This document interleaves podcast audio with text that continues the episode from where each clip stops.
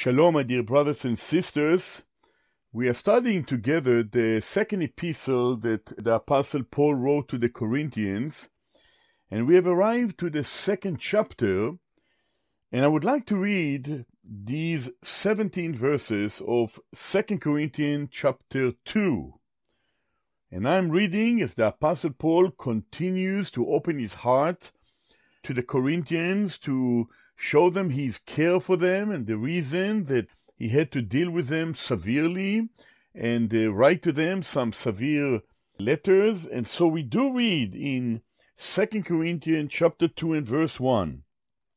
But I determined this with myself, that I would not come again to you in heaviness. For if I make you sorry, who is he then that maketh me glad? But the same which is made sorry by me. And I wrote this same unto you, lest when I came I should have sorrow from them of whom I ought to rejoice, having confidence in you all, that my joy is the joy of you all. For out of much affliction and anguish of heart I wrote unto you with many tears, not that ye should be grieved, but that ye might know the love which I have more abundantly unto you. But if any have caused grief, he has not grieved me, but in part, that I may not overcharge you all. Sufficient to such a man is that this punishment which was inflicted of many, so that, contrariwise, ye ought rather to forgive him and comfort him, lest perhaps such a one should be swallowed up with overmuch sorrow. Wherefore I beseech you, that ye would confirm your love toward him, for to this end also did I write, that I might know the proof of you, whether ye be obedient in all things. To whom ye forgive anything, I forgive also. For if I forgive anything to whom I forgave it, for your sakes forgave I it in the person of Christ, lest Satan should get an advantage of us. For we are not ignorant of his devices. Furthermore, when I came to Troas to preach Christ, gospel, and a door was opened unto me of the Lord.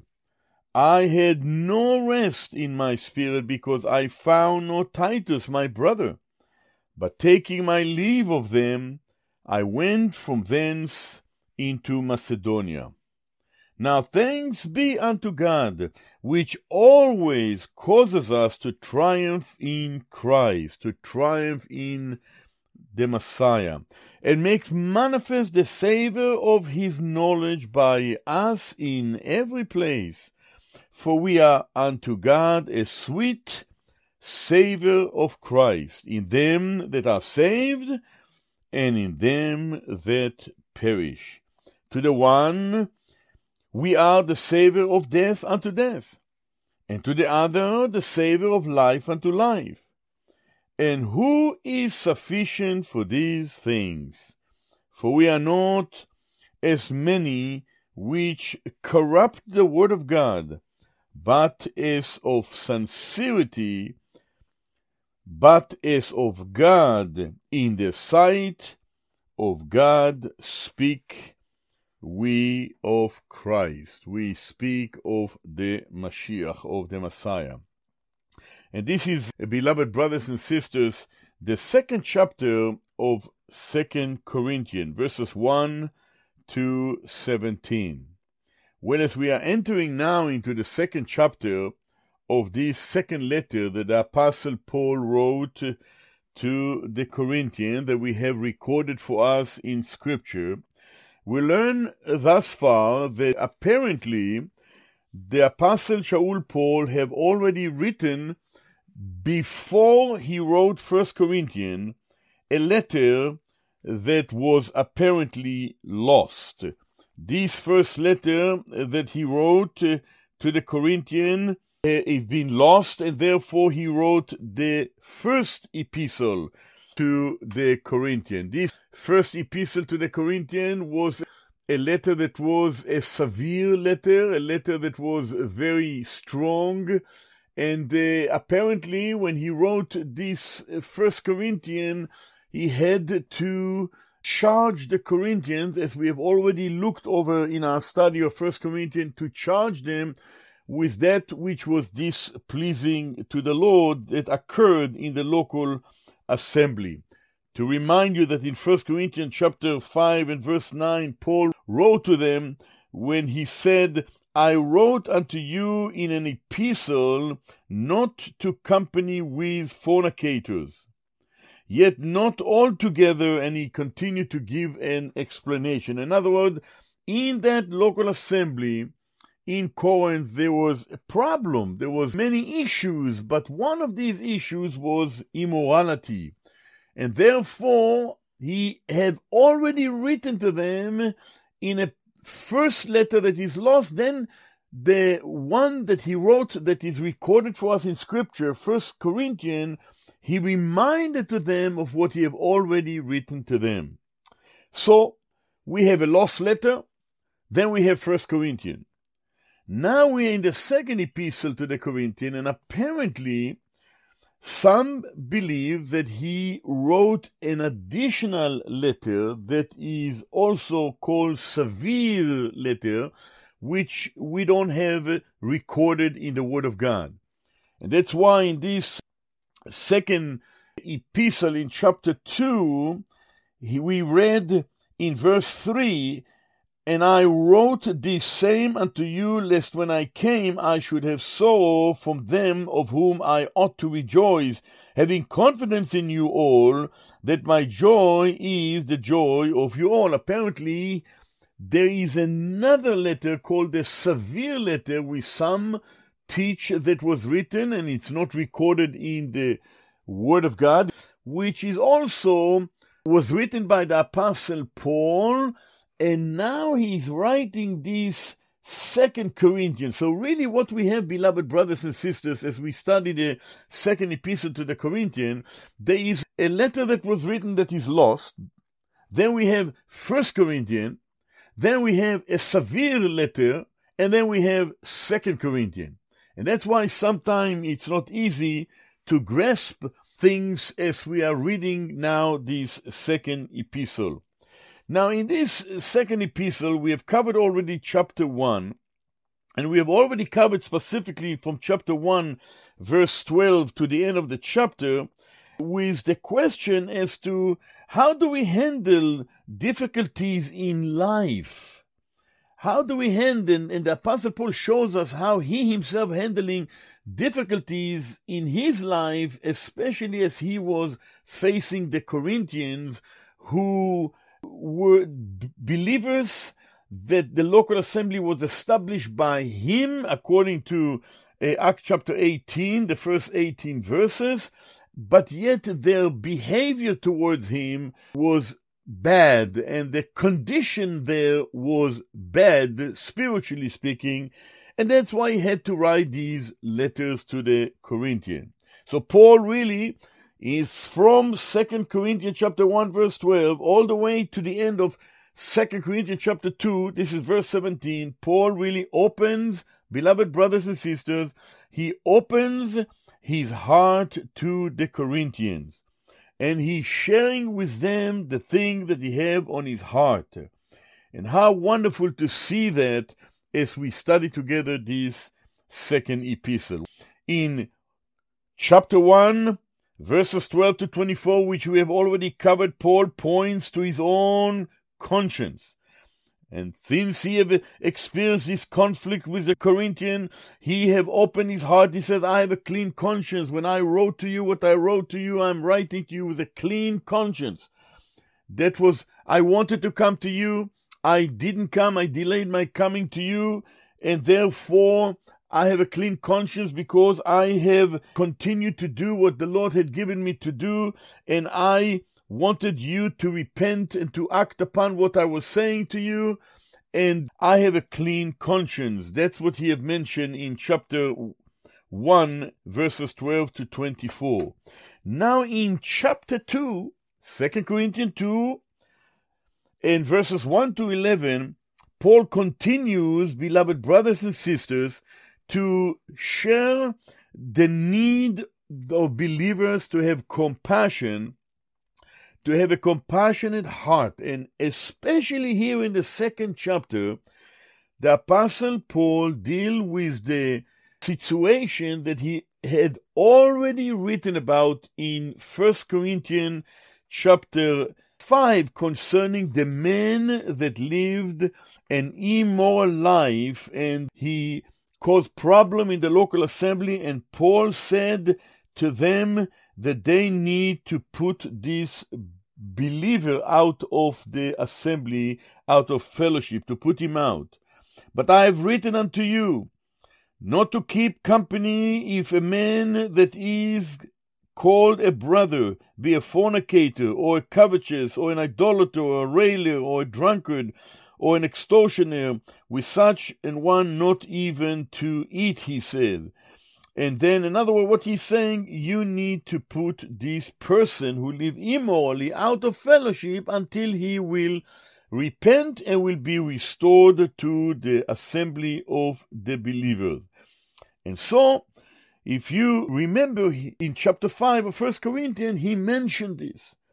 So now that this particular brother, believer, have repented, and now the apostle Paul is exhorting the believers at Corinth to have compassionate heart and to know how to discipline but also to know how to restore a brother who fell into sin. So we learn from this that we not only need to have a clean conscience, but also we need to have a compassionate heart in our lives as believers. And that's the thought that we have in the first 11 verses of 2 Corinthians chapter 2.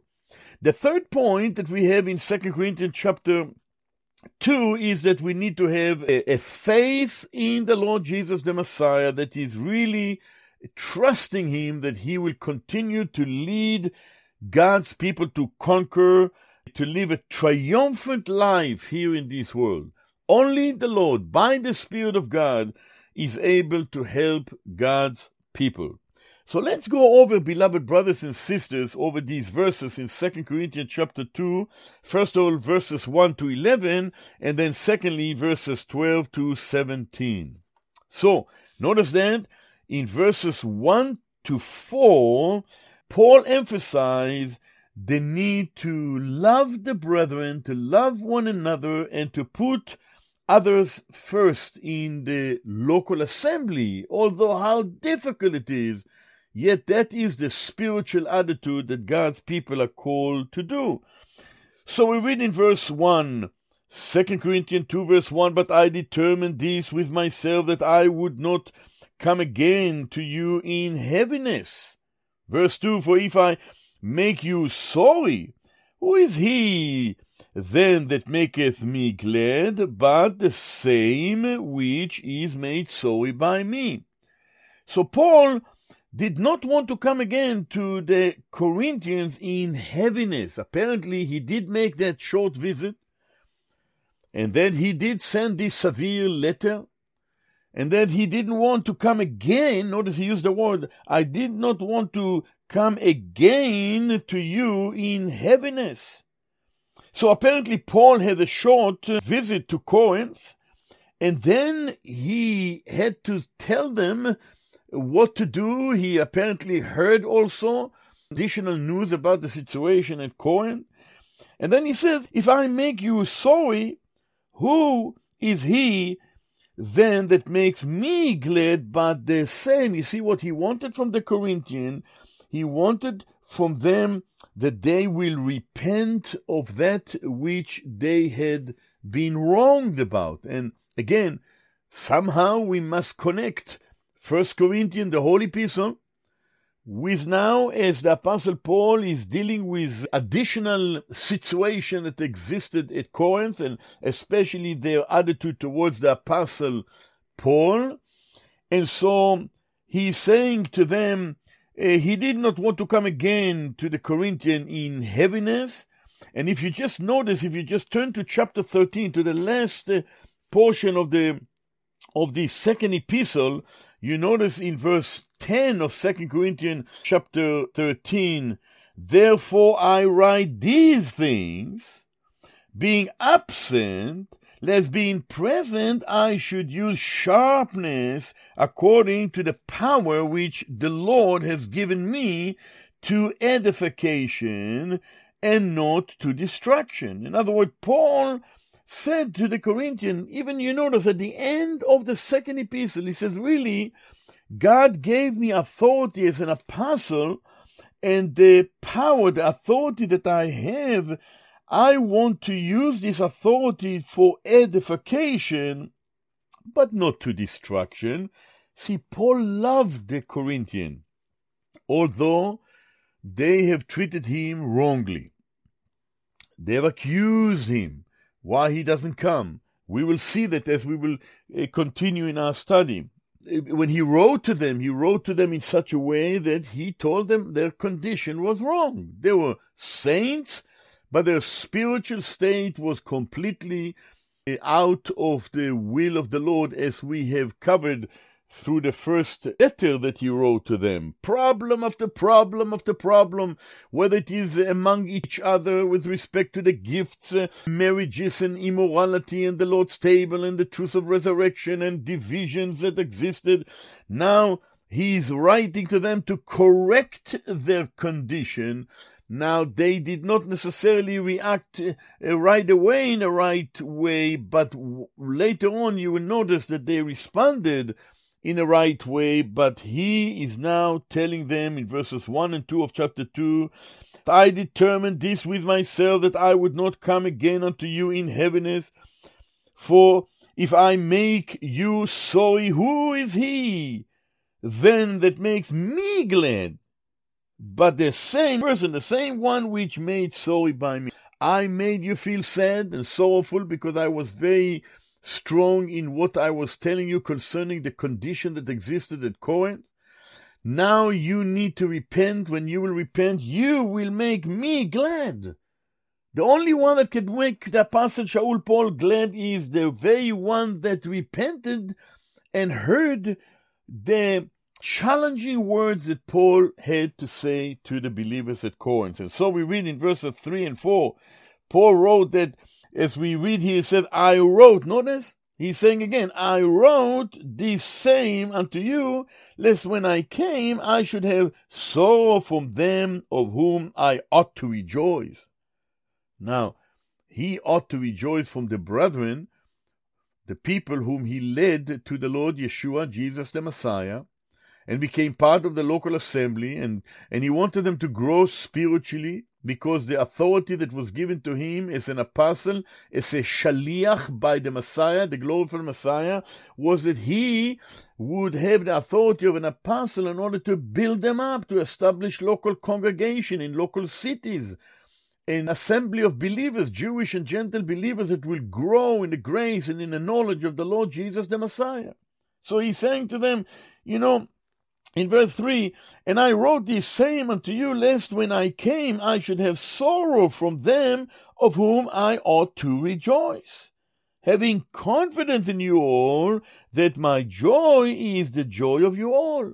When I am rejoicing with your conduct and behavior, it gives me joy in my heart, and it will cause you to be joyful as well. Beloved brothers and sisters, this is exactly what the desire of any servant of the Lord serve among the people of God. He desired to see that God's people walking in the truth. That remind us of what we read in the second epistle of John, when Yohanan, John, wrote to the family of God, uh, the elder unto the elect lady and her children whom I love in the truth and not I only, but also all they that have known the truth. For the truth's sake which dwelleth in us, and shall be with us forever. And then he says, Grace be unto you and mercy and peace from God our Father, from our Lord Yeshua the Messiah, the Son of the Father, in truth and in love. I rejoice. Notice what John is saying. I rejoice greatly that I found of thy children walking in truth, as we have received a commandment from the Father. In other words, there is joy for the spiritual leaders when they see that God's people walking in the truth and in obedience. It gives them joy.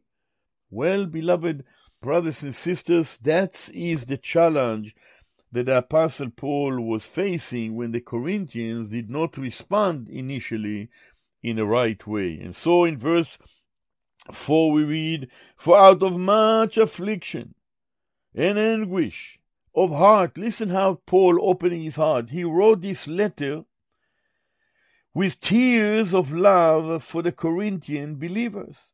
Again, I'm, I'm reading this in verse 4 For out of much affliction and anguish of heart I wrote unto you with many tears. Not that ye should be grieved, but that ye might know the love which I have more abundantly unto you. What an amazing. Now that is where, beloved brothers and sisters, where some believe that there was that previous letter after the first Corinthian, before the letter of the second Corinthian, that there was a severe letter that was written, and that he wrote this severe letter because he wanted them to act upon what he had told them in First Corinthians chapter 5. And again to remind you that in First Corinthians chapter 5 there was immorality that was going on in the local assembly at Corinth. Let me just remind us all. First Corinthians chapter 5 verse 1 it is reported commonly that there is fornication among you, and such fornication as is not so much as named among the Gentiles that one should have his father's wife. And ye are puffed up, and have not rather mourn that he that has done this deed might be taken away from among you. For I verily am absent in body, but present in spirit, have judged already as though I were present concerning him that has done this deed. In the name of the Lord Jesus Christ, the Lord Yeshua HaMashiach, when ye are gathered together in my spirit with the power of our Lord Jesus Christ to deliver such and one unto Satan for, notice there, the destruction of the flesh, that the spirit may be saved in the day of the Lord Jesus. Your glorying is not good. Know ye not that a little leaven leaveneth the whole lump? Purge up therefore the old leaven, that ye may be a new lump, as ye are unleavened. For even Mashiach, Christ, Messiah, our Passover, is sacrificed for us. Therefore let us keep the feast, not with an old leaven, neither with the leaven of malice and wickedness, but with the unleavened bread of sincerity and truth.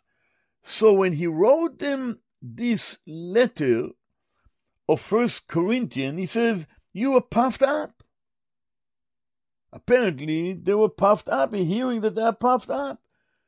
So he had to write to them another letter, and that is where some would suggest would be that severe letter. We read in 2 Corinthians 2 and verse 4 For out of much affliction and anguish of heart I wrote, past tense, unto you with many tears, not that ye should be grieved, but that ye might know the love which I have more abundantly unto you. So again, either he makes reference to the first Corinthian letter, or he makes reference to the an additional letter after First Corinthians, which is always called by those who teach the Word of God the severe letter. And so, beloved brothers and sisters, Paul wanted the Corinthians to understand how much he loved them with much affliction and anguish of heart, I wrote unto you with many tears. And the reason that I wrote to you with these many tears, and I was out of anguish of heart, not that you're going to grieve, but that ye might know that I, the love which I have, the more abundantly unto you, I love you, and that the reason that I'm telling you what you need to do is not because of any hatred towards you, but the opposite. It is because of my love towards you. You see, beloved brothers and sisters, sometime when we are told by someone else who seek to correct us, it's not written or told to us because one is hating us, because of it is uh, out of love. It is out of love. The wounds of a friend are better than any great words. It is those wounds that come out of love that will help us to repent. And therefore, Paul wanted the Corinthian to recognize that he wrote to them this out of love for them. You know, it reminding us of what we read in First Corinthians chapter 13 about the love chapter. Though I speak with the tongues of men and the tongues of angels and have not love, I become as a sounding brass and a tinkling cymbal.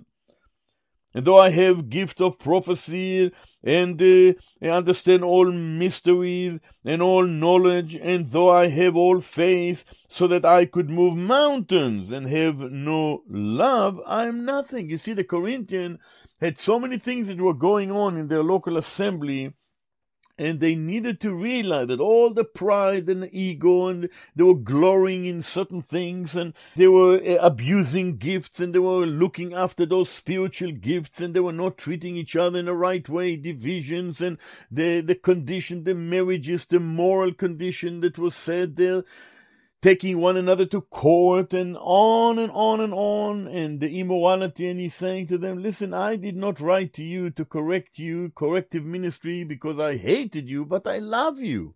He's saying to the corinthian in 2 corinthians chapter 2 and verse 4 for out of much affliction and anguish of heart i wrote unto you with many tears not that ye should be grieved but that ye might know the love which i have more abundantly unto you and now, beloved brothers and sisters, in verses uh, 5 and onward, he is explaining to them concerning the person, the men that now have been apparently put away. The person that was put away, who lived immorally, and now he's repented, Paul wanted him to give counsel to the Corinthians now that they should restore him back into the local assembly. And so in verses 5 and 6, Paul points to, to the one that caused the grief, who needed to be disciplined, from 1 Corinthians chapter 5 that we have covered, verses 1 to 8. He was disciplined apparently, and now he needed to be restored. You know, this is an amazing fact to learn. Many times in in any local assemblies, congregations, when we need to correct someone and to act in discipline, we don't know how, and we oftentimes neglect that. But when it's time to restore something, someone back to the local assembly, uh, we don't know how to do so as well. In other words, even when we finally made the correction and discipline one who need to be under discipline, yet oftentimes the restoration doesn't come. And it doesn't come not only because that one brother or one sister did not repent, but often we are harsh.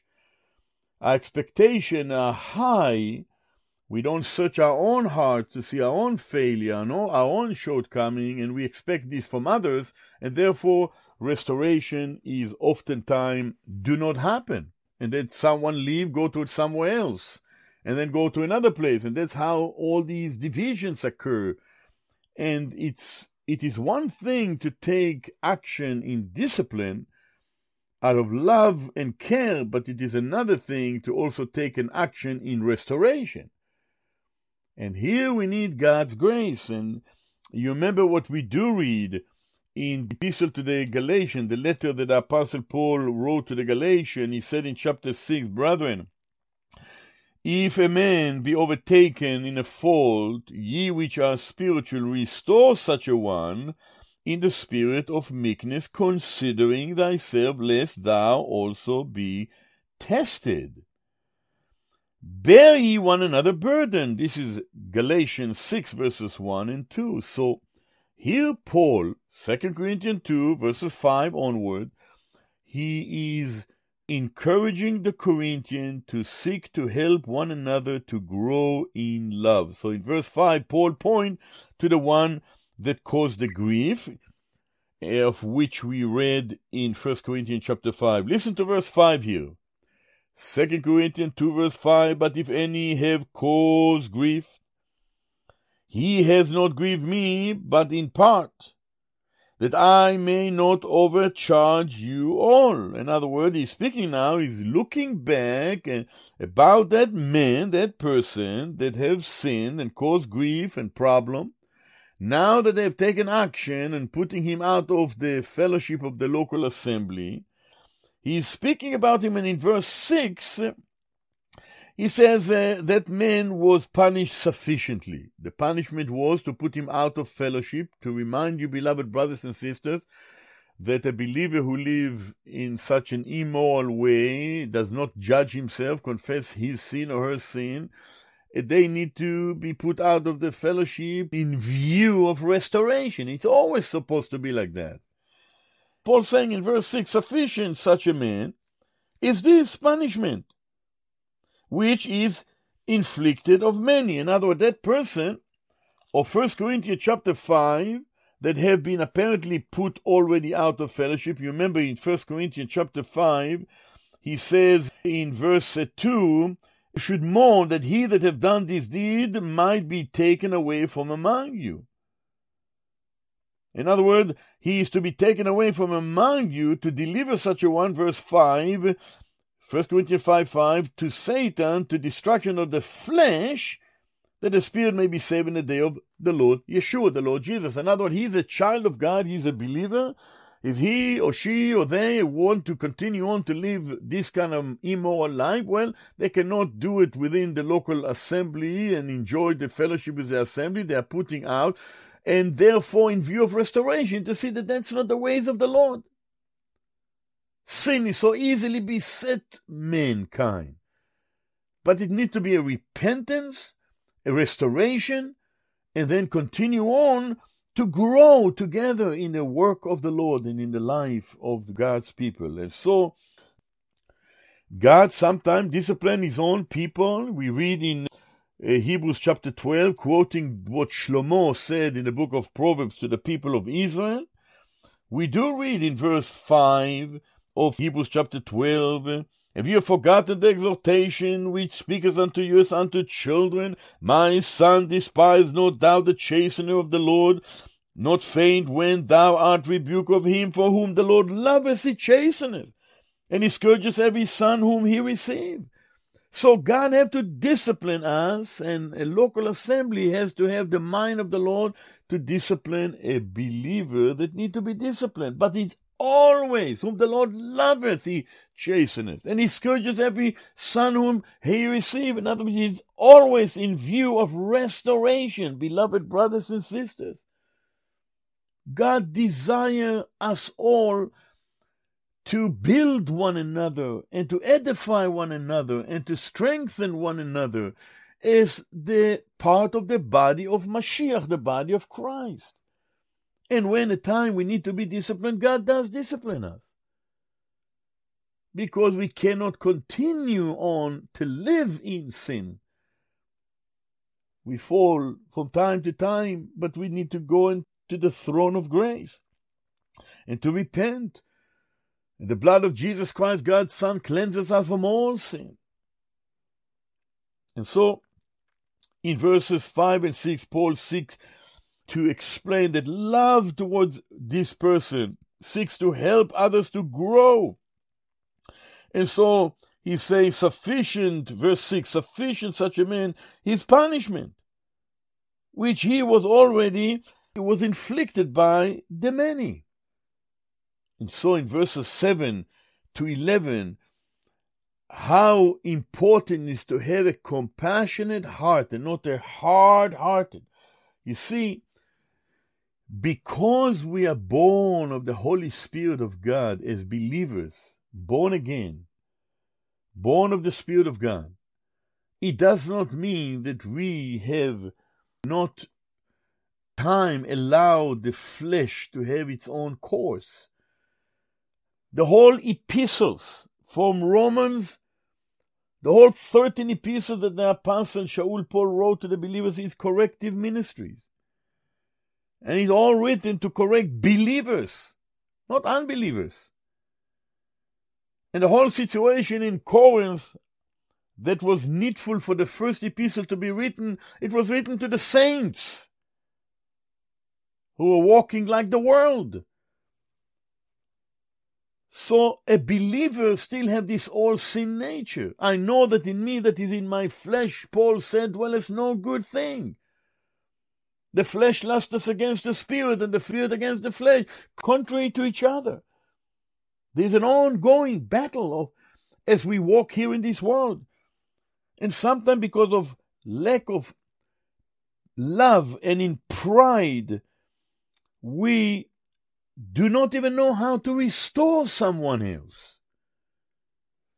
And so in verses 7 to 11, true love will also forgive and encourage and restore. Verse 7 Paul urged the Corinthian to forgive that man, so that, contrariwise, ye ought rather to forgive him and comfort him, lest perhaps such a one should be swallowed up with overmuch sorrows. How much can we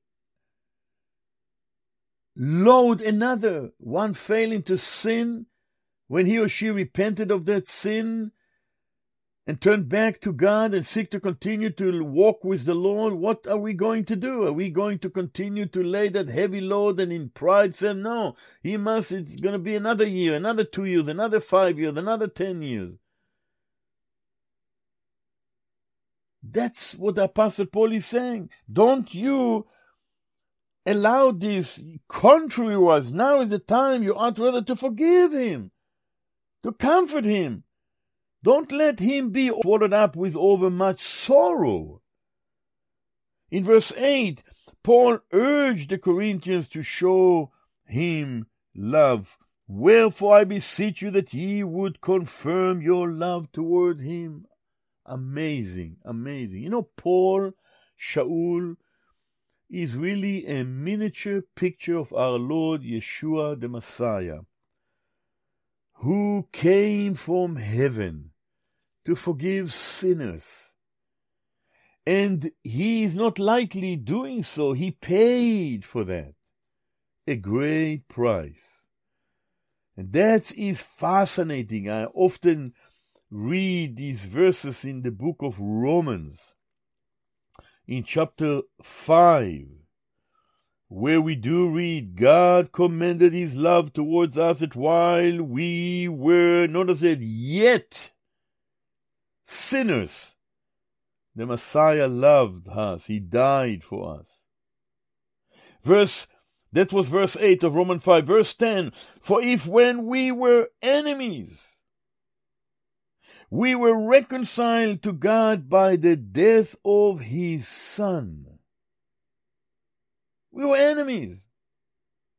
Beloved brothers and sisters. And even earlier in verse 6 of Romans chapter 5 For when we were without strength, in due time the Mashiach, the Messiah Christ, died for the ungodly. That's who God is.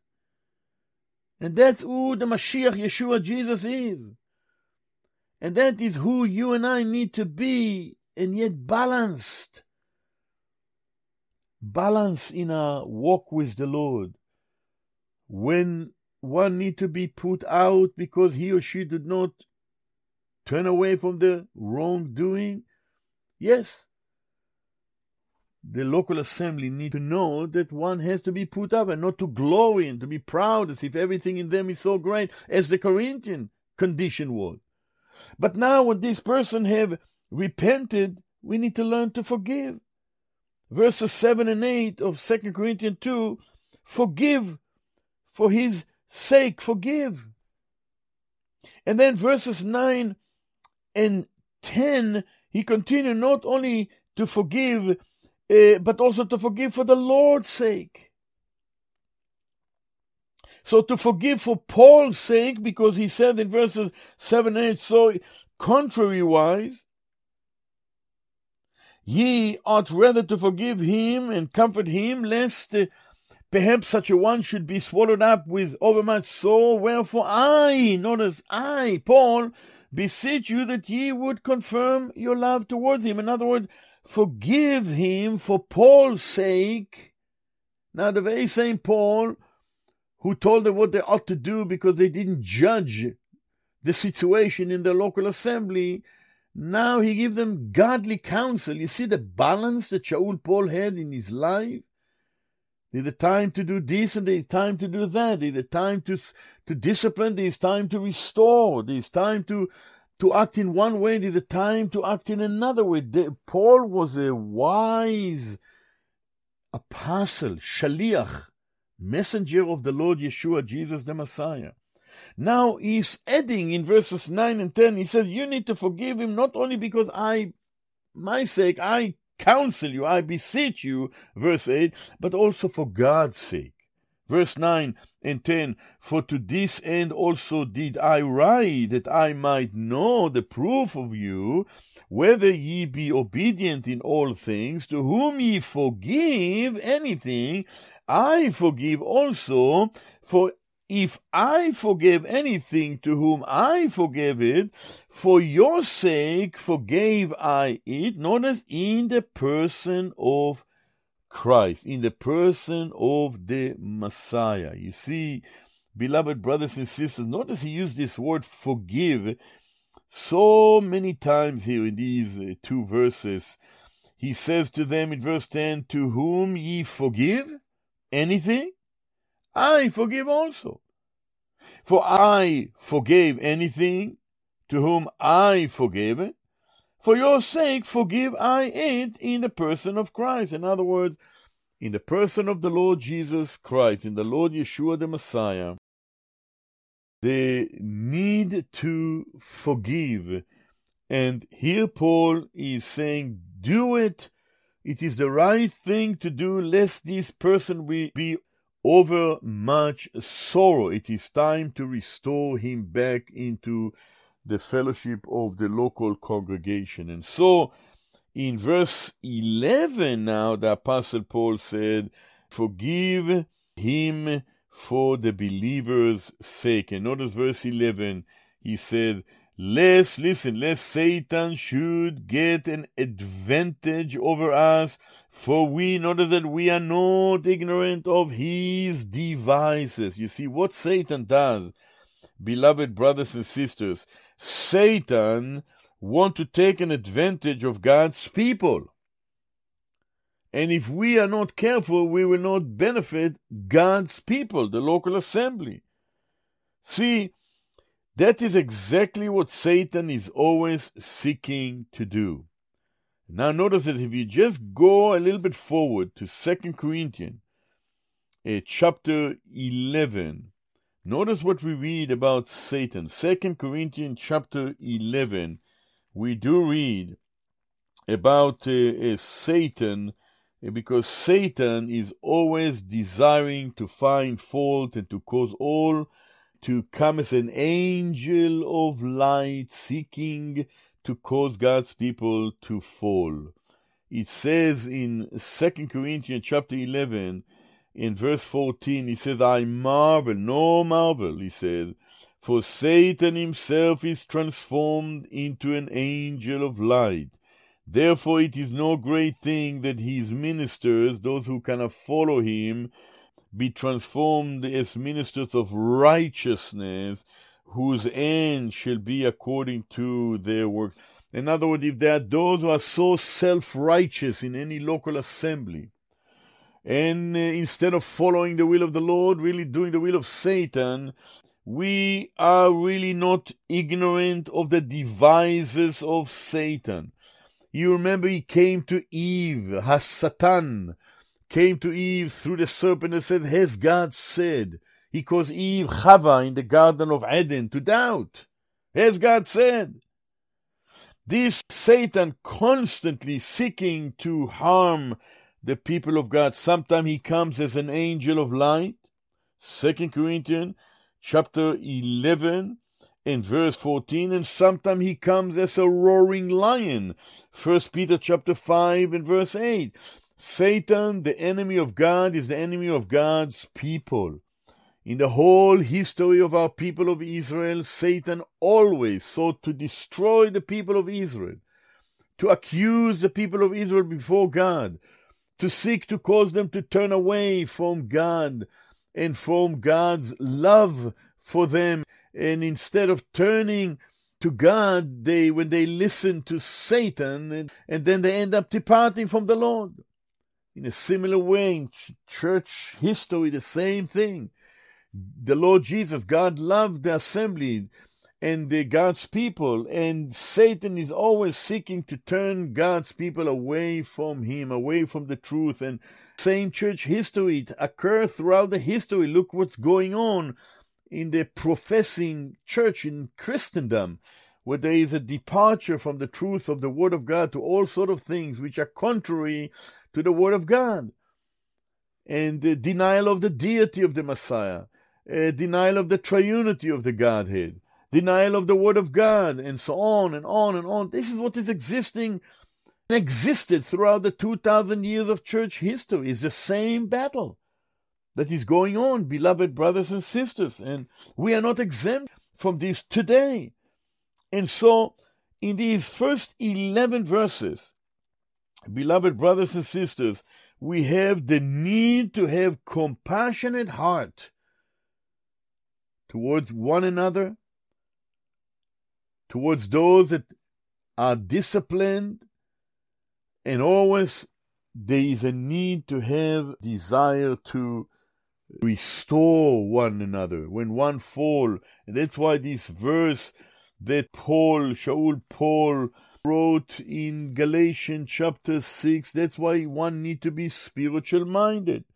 Brethren, if any man be overtaken in a fault, ye which are spiritual, not ye which are carnal, but ye which are spiritual, Restore such a one with the spirit of meekness, meekness, considering thyself, lest thou also be tested and tempted and fall yourself.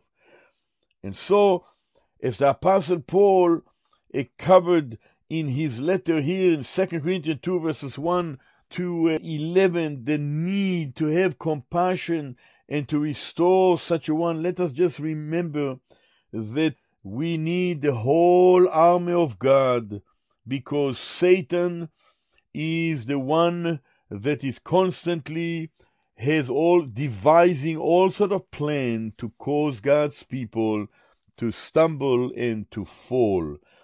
Paul wrote to the Ephesians in Ephesians chapter 6 and verse 10 Finally, my brethren, be strong in the Lord and in the power of his might. Put on the whole armor of God that ye may be able to, notice that, to stand against the wiles of the devil. This is in uh, Ephesians 6 and verse 11. You see in 2 Corinthians 2 and verse 11, we are not ignorant of his devices. And then in Ephesians chapter 6, put the whole armor of God that he may be able to withstand against the wiles of the devil. Verse 12 of Ephesians chapter 6, verses 12 and 13, we read, For we wrestle not against flesh and blood, but against principalities, against powers, against the rulers of the darkness of this world, against spiritual wickedness in high places. Wherefore take unto you the whole army of God, that ye may be able to withstand in the evil day, and having done all to stand. Then he present the army of God, the panoply of God, in verses 14 onwards, uh, belt, the breastplate, the shoes, the shield, the helmet, the word of God, and how needful it is, beloved, and always praying Verse 18 of Ephesians 6 praying always with all prayer and supplication in the Spirit, and watching thereunto with all perseverance and supplication for all saints. How wonderful and needful is this, beloved brothers and sisters. So, Paul is writing in Second Corinthians chapter 2 verses 1 to 11 the need to have a compassionate heart to understand Paul. He had to to write a severe letter. He had to severely deal with the spiritual state and condition of the Corinthians but now when this person that was placed out of fellowship and was now repenting they need to restore him back into the local assembly. Now, in verses 12 to 17, Paul is to encourage the Corinthians to triumph in their spiritual walk. And that is going to have a conquering faith, faith in the person of, your, of the Lord Jesus, the Messiah, and to go on from victory to victory as trials coming in life, and each believer facing trials, and each local assembly facing trials, well, the mature and godly people of God, the spiritual local assembly, the spiritual individual will be able to conquer, to live triumphantly as they lean on the Lord Yeshua, Jesus the Messiah. So in verses 12 to 17, we read in verse 12, Paul is explaining to the Corinthian how the Lord is opening doors for him. He says, uh, furthermore, verse 12, when I came to Troas to preach Christ's gospel, the Mashiach's gospel, a door and a door was opened unto me of the Lord. In other words, the Lord is opening doors for the apostle Shaul Paul. Remember in chapter 16 and verse 9 of the first epistle, Paul already wrote to them, For a great door and an, an effectual is open unto me, but there are many adversaries. Now, in the second epistle, he's saying, Look, here in verse 12, he says, A door was open unto me of the Lord. So he went to Troas. A door was open unto him there to preach the Messiah's gospel, Christ's gospel, the Besorah, the glad tidings. People came to know the Lord. Verse 13, but Paul had no peace in his heart as he could not find Titus. In other words, he sent Titus, he was waiting for Titus to find out what's the situation in Corinth. Of course, now he's saying, you know, that he didn't have any peace. He said, but I had no rest in my spirit because I did not find Titus, my brother. So I left Troas by taking leave of them that is in Troas. He says, I went from thence to into Macedonia. He went to Philippi. So what happened, beloved brothers and sisters? Paul went to Troas. The door was open unto him. He was telling the Corinthians that he was waiting to hear what is going on with the Corinthians. Did they receive his letter? How did they feel about his severe letter? And and he's writing now in the second epistle how he felt. He opens his heart to the Corinthians. And so now he's saying to them in verse 14, because he left Troas, he went to Macedonia, and so he's now speaking to them. And you notice, by the way, just to mention how important Titus was and Timothy, these two younger brothers, He called them my brother, Titus my brother, ha'ach sheli, ha'ach sheli, my brother. We read of Titus in chapter 7 and verse 6, 2 Corinthians 7 and verse 6 said, Nevertheless, God had, co- had comforted those that are cast down, comforted us by the coming of Titus. You see, he's telling them that Titus did come, he's saying, but how much he appreciated Titus who was serving with him in the gospel. In verse 13 and 14 of 2 Corinthians chapter 7, he again mentioned, Therefore we were comforted in your comfort, yea, and exceedingly the more joyed we for the joy of Titus because his spirit was refreshed by you all. So again, this second epistle, Paul is explaining how he felt and why he had to write this severe letter and why now he he's saying how he felt towards the Corinthian and Titus was used by the Lord to bring a message from the Corinthians to Paul that things had been settling in Corinth, and how he, Titus, was refreshed, so Paul was refreshed. In verse 14 of 2 Corinthians 7, we read, For if I have boasted anything to him of you, I am not ashamed. But as we speak all things to you in truth, even so our boasting which I made before Titus is found in truth. In other words, he told much to Titus about the Corinthians and how much the Lord have used him, and how the, he loved the Corinthians, and, and so on. So Titus now returning back and giving the Apostle Paul such a great uh, information that things were settling, and so on. This is so beautiful. And you notice that Titus is mentioned again and again in 2 Corinthians 7, and verse 6, verse 13, verse 14, 2 Corinthians 8, verse 6, 16, 23, 2 Corinthians 12, and so on. Uh, he's mentioned again and again because he was very important to him, beloved brothers and sisters. How wonderful to have such a person as Titus to serve the Lord with. And you know, this is in every sphere of service. Uh, those of us that work among our Jewish people, what a wonderful thing to have others that have the same common exercise and desire to reach to the Jewish people in the ministry of the gospel, to explain that Yeshua is the Mashiach, that he came from heaven, and how wonderful to work with other believers that have the same conviction. And the gospel is to be reached to every people, tongues, and nation. You see, Peter was the apostle to the circumcision. Paul was the apostle to the uncircumcision. Both of these are ministries that were given by the Lord. So beautiful to see the way in which God raised his servants to work. And so Titus served with Paul among the nations, Timothy as well among the Gentile world, and they were serving with him. And when Titus came, what a refreshment it was for him. We are back to Second Corinthians chapter 2.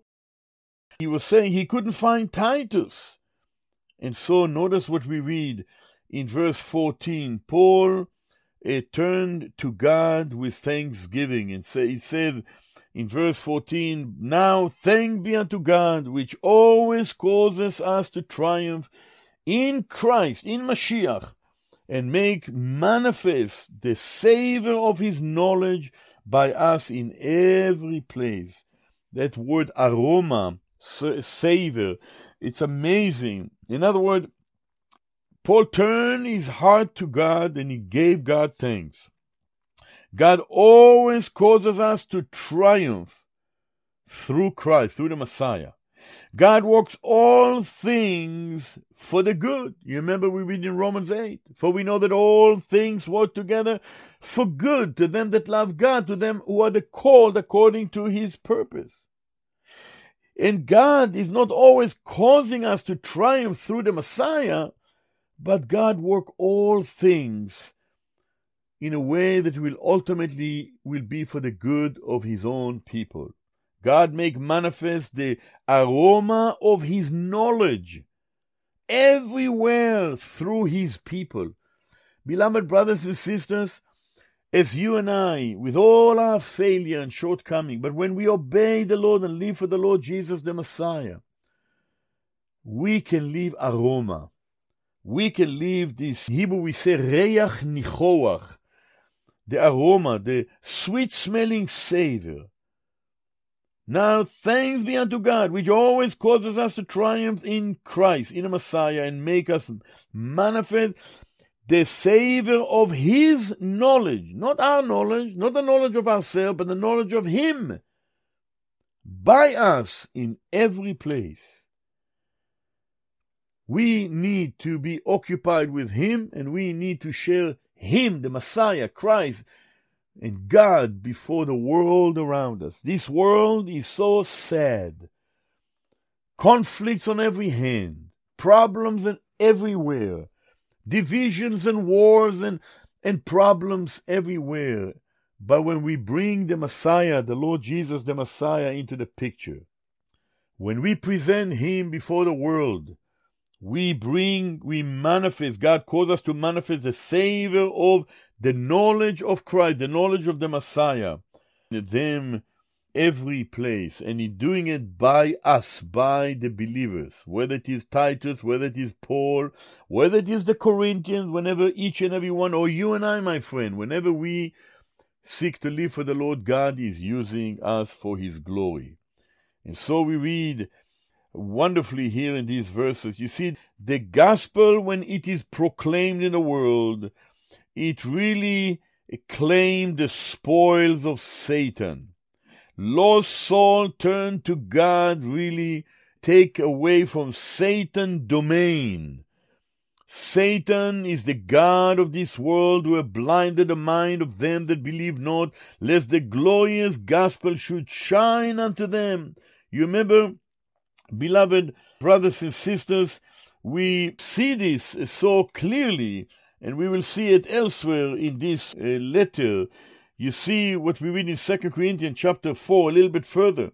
In verse 4, the God of this world has blinded the mind of them which believe not, lest the light of the glorious gospel of the Messiah, who is the image of God, should shine unto them.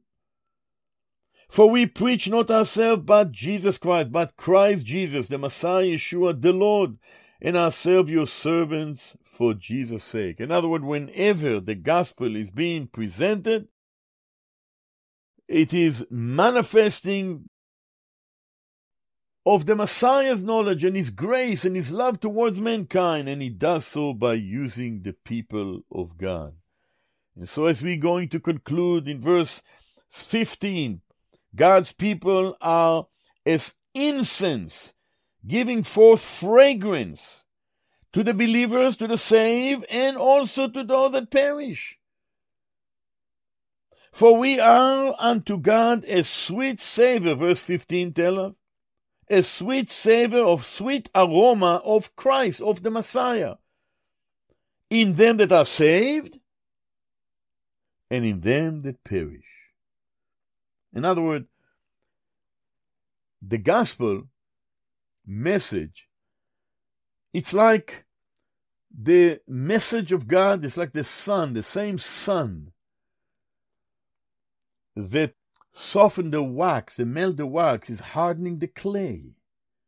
The same message of God's holiness and God's love and God's provision people either melt and receive the message of the grace of God and be so thankful for the love and forgiveness of God, or others who reject it and hardening their hearts. So the believers, we, verse 15, are unto God a sweet savor of the Messiah, of Mashiach, a sweet aroma of Messiah, of Christ in them that are saved and in them that perish. How sad is that aroma of Christ, of the Messiah, should soften the heart of all humanity. For God so loved the world that he gave his only begotten Son, the Mashiach, the Messiah, the Savior, that whosoever believeth on him shall not perish, beloved friend, but have everlasting life. So the believers, the servant of the Lord Jesus, become a sweet savor of Christ, a sweet aroma of the Messiah in them that are saved and in them that perish. The believer's life and ministry is a matter of life and death, my dear brothers and sisters. We affect the world all around us in the way we behave and in the message we present. To the one, we are the savior of death unto death, and to the other, the savior of life unto life. And who is sufficient for these things?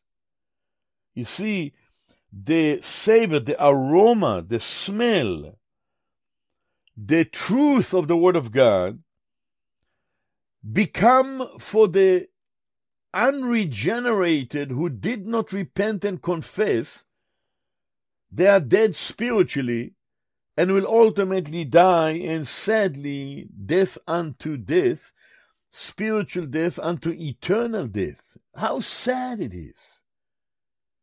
The word death means separation. You see, because we have a sin nature, we were born into this world dead in trespasses and sins because we have inherited Adam, Adamic sin nature. In sin did my mother conceive me, David, the king of Israel, said. And therefore, the believers who preach the gospel of the message of our Lord Yeshua the Messiah, we are an aroma, we are savior of death unto death to those who refuse the message of the gospel. But to the other, the Savior of life unto life. When the message of the gospel and the, the word of encouragement and the proper behavior and the love for the people of God, when the gospel is being preached, one receive life.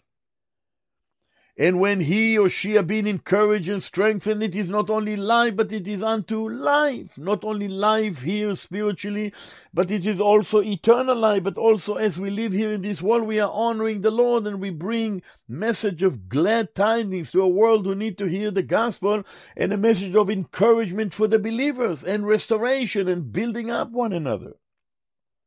Who is sufficient for these things? We cannot do it on our own. Paul said in verse 16, And who is sufficient to these things? For these things only the Lord, with the Spirit of God to work in our hearts and in our life. He is the one who is sufficient for all these things. Not us, not you, not me.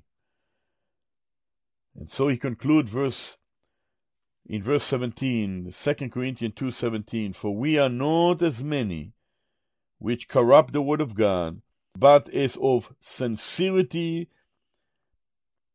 but as of God, in the sight of God, speak we in Christ.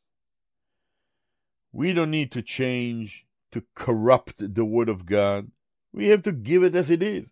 Sometimes we need to correct one another. The Word of God is truth. It's like a, a sword, two edged sword. And so we do not need to change to corrupt God's Word. We need to preach as, as it is. All have sinned and come short of the glory of God. We need to be saved. And all believers need to be living, seeking to live life for the glory of God. When we fall into sin, we need to repent and return to the Lord. And not to live in sin, but to live in victory, to live a godly life with the help of the Spirit of God. We need to be sincere in the ministry of the Lord. Paul saying here of himself, but as of sincerity but as of God, in the sight of God, speak we. Paul, Timothy, Titus, and all the servant and all the people of God, we speak oh, in Christ, in the Mashiach, in the Messiah. What a wonderful lesson to learn.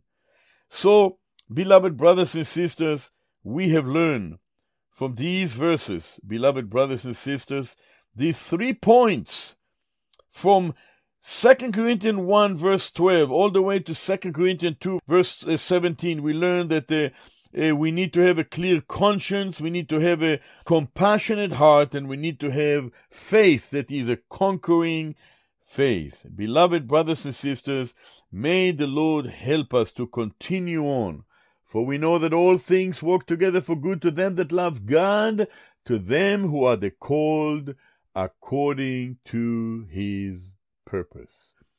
Well, God bless you, my dear brothers and sisters and dear friends. Until the next time, we say Shalom, Shalom.